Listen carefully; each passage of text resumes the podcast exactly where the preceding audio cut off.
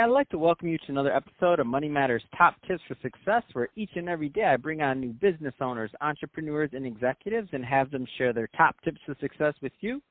My name is Adam Torres. You can follow me on Instagram at Ask Adam Torres to keep up with my book releases, book tour schedule, signings, all that other good stuff. Always love to connect with you there. And as always, if you'd like to apply to become a co-author of one of my upcoming books, just head on over to the website, moneymatterstoptips.com, and click on Become an Author to apply. All right, so today I have Kish Patel on the line. He's the CEO over at Kunai. Uh, Kish, welcome to the show. Thanks for having me. So I'm excited to get more into what you're doing over at Kunai and how you're uh, working within the financial services industry. But before we do that, uh, let's get a little bit more into your background. So how did you get started in business and as an entrepreneur?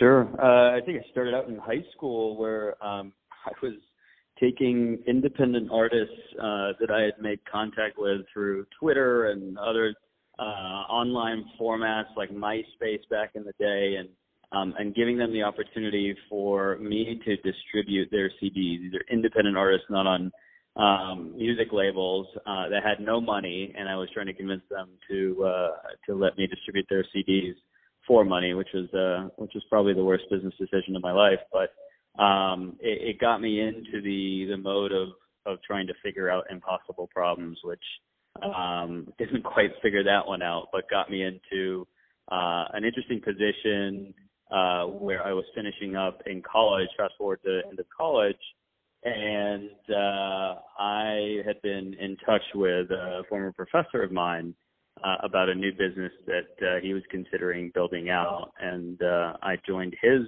little startup down in El Segundo, uh, California, where we took movie clips um, from catalog uh, um, uh, catalog studios and uh, cut them up into fun greeting cards uh, for people to send around for special occasions.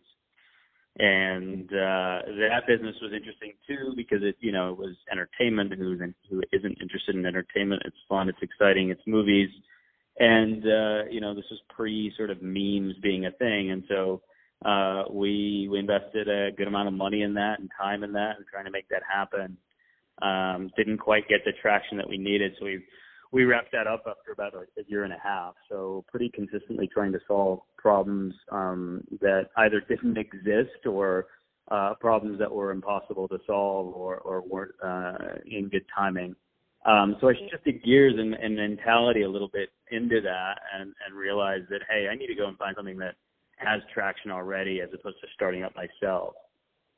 And uh, and hopped on a train uh, and that train was called Monsoon. It was a, a product development agency based out in um, in Oakland, and that um, agency had been doing reasonably well for a couple years. And I uh, I convinced them to let me join by taking a, a tiny salary, barely anything that you could live on in the Bay Area. Um, but what I insisted on was them making me a partner. Um, so they brought me on to help build out um, new opportunities, new projects with a, a bunch of different types of clients um, that needed their app or website or um, you know their systems built out.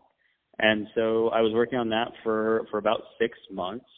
Um, and we had pulled in clients like within that six months, Capital One and Bloomberg and Visa, and, and we started to get a lot of concentration in in the world of financial services. And uh, within that six months, this is the the end of 2014.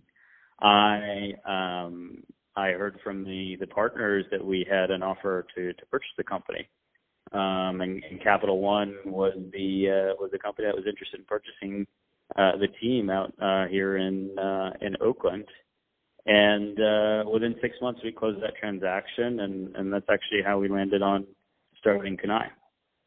Wow, what an amazing story! I love this because um, really you went through you know different transitions, different iterations, as as all of us do as entrepreneurs, um, to really find something that that meshed well with you, and and I, I love it. Uh, and obviously we all learn from you know the ups, the downs, the sideways of of business, right? And being an entrepreneur. Um, that being said, there's some younger entrepreneurs that are listening. Maybe they're out there and they're still in that beginner stage to where they're still on that first project or maybe the second one and it didn't go so, quite the way they wanted it to. What kind of advice would you give to that entrepreneur that's really still trying to get some traction out there? Yeah, it's a it's a great question. You know, the the one thing that I've always reflected on looking back at, at those first two is that I thought the first thing that you had to do was figure out what you're passionate about and then go and pursue that relentlessly. And and I think that's true for some people, but I think a lot of people haven't quite figured out what that thing is. And so they'll spend hours and hours and hours on the internet, watching YouTube, watching TV, looking on reading on Twitter, reading on Reddit, um, to kind of figure out that secret thing that they may not have figured out yet, um, or looking for that one trick that could uh, unlock what they're passionate about. Well, what I kind of figured out was that you can become passionate about anything if you put in the time, um, and if you if you switch up your mindset about what you're working on. And so when I joined Monsoon, it was it was an interesting business. I knew nothing about it, and I sure as hell wasn't excited about the idea of doing product development. I had no idea really what that meant as an agency. Um, but what was interesting to me was that um, I had the opportunity to come in uh, into this business that already had traction. Right, so there was there was a market um, validation of what this this business is doing. And as it turns out, there's thousands of agencies out there that are doing the same thing.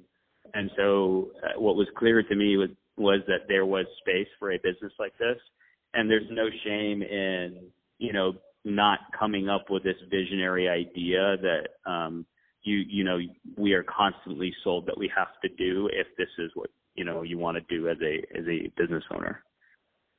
No, I, I love it, and uh, and I think it's so true. And so the, sometimes when people say the passion part, and I and I think about it, and I'm like, yeah, that doesn't happen for everybody though. Like I can't tell, I couldn't tell you that I was going to be a passionate podcaster uh, five years ago, or you know what I mean, or whatever. I, I would have had no idea. I was in wealth management for almost for almost 14 years um, before transitioning and understanding media and, uh, and certain other things I do. And now I know um, where, where where my passions lie and where my direction lies. And I can tell you because every Friday afternoon when I'm done recording, I'm like, oh man, I want to record some more, and I'm waiting right. for Monday. Like, come on, like maybe I should start recording on the weekend. I don't know, but like that's how I know.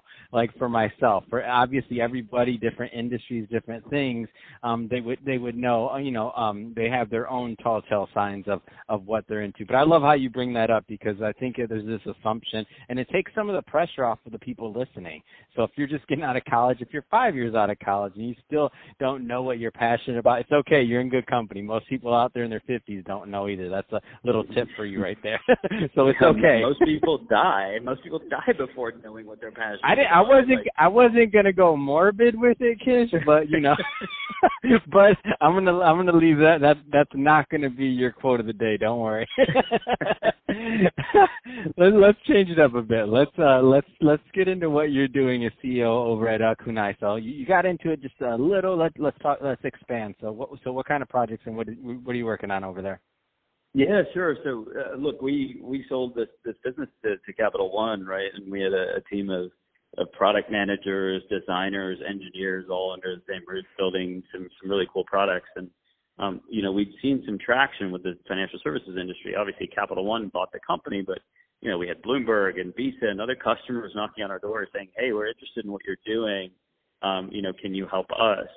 And given that the Capital One is seen sort of as the the most you know, forward thinking and, and technology forward um, uh, bank in the country, it seemed like a very natural transition for us to use that story of, hey, we had, you know, a team of 38 people who are working on on cool products for Capital One. Uh, go and get acquired by Capital One. We can do that for any other bank in the country or any other company that's that's delivering financial services um, you know, to the to the American customer base and and potentially even globally after that. And so we took that story we went to, gosh, pretty much every single bank in the country um, every bank that most people know about and said, look, we've done this to Capital One. We can build out a team. We can go build whatever products you want to build. What do you think? And so we we slowly but surely started to pick up more clients and have continued to to do work in this space. Unfortunately, I have to be careful about the the client names that I mentioned. Um, but we're working with the top three banks in the country. Um, we're working with all three major card networks. We're doing a lot of work in the tax and accounting space uh, and building out products anywhere from a mobile app that will help you manage your travel expenses if you're driving for Uber or Lyft, um, all the way up to a you know machine learning platform that'll help you uh, analyze a, a contract to assess for any risk that might be in that document. And so we're building that all behind the scenes and sort of this uh, back office engine behind our uh, behind our clients in uh, in helping them live up to the promise that they are are sharing with Wall Street that as a bank they are now becoming technology companies. Um, and and when you think about a uh, you know a, company like Capital One or Citi or you know J.P. Morgan Chase or um, Bank of America, they're pretty consistently telling Wall Street we're a technology company, but at the same time struggle to compete for the talent that is capable of doing this work. Because who wants to go work for Bank of America when Uber or Facebook or Google is knocking on their door with free shuttles with Wi-Fi and free dinners and unlimited vacation policies and no dress code. Um, and so we offer that alternative to to these companies by um, introducing some of that culture within our business that allows for all that flexibility and adaptability um, to uh, to how work is being done in the technology industry and bringing that to the banking industry. No, that's great. Um, so, Kish, if somebody's listening to this and they want to learn more about Kunai, um, what's the best way for them to follow up? Yeah, uh, you can email me directly at kp at kun.ai. We've got that cool domain, kun.ai and uh, you can reach out to me directly as well at uh, on Twitter at kh patel p a t e l. Fantastic. Um, well, hey, Kish, I really appreciate you coming on the show today and sharing more about your background, all the great work you're doing at uh, Kunai.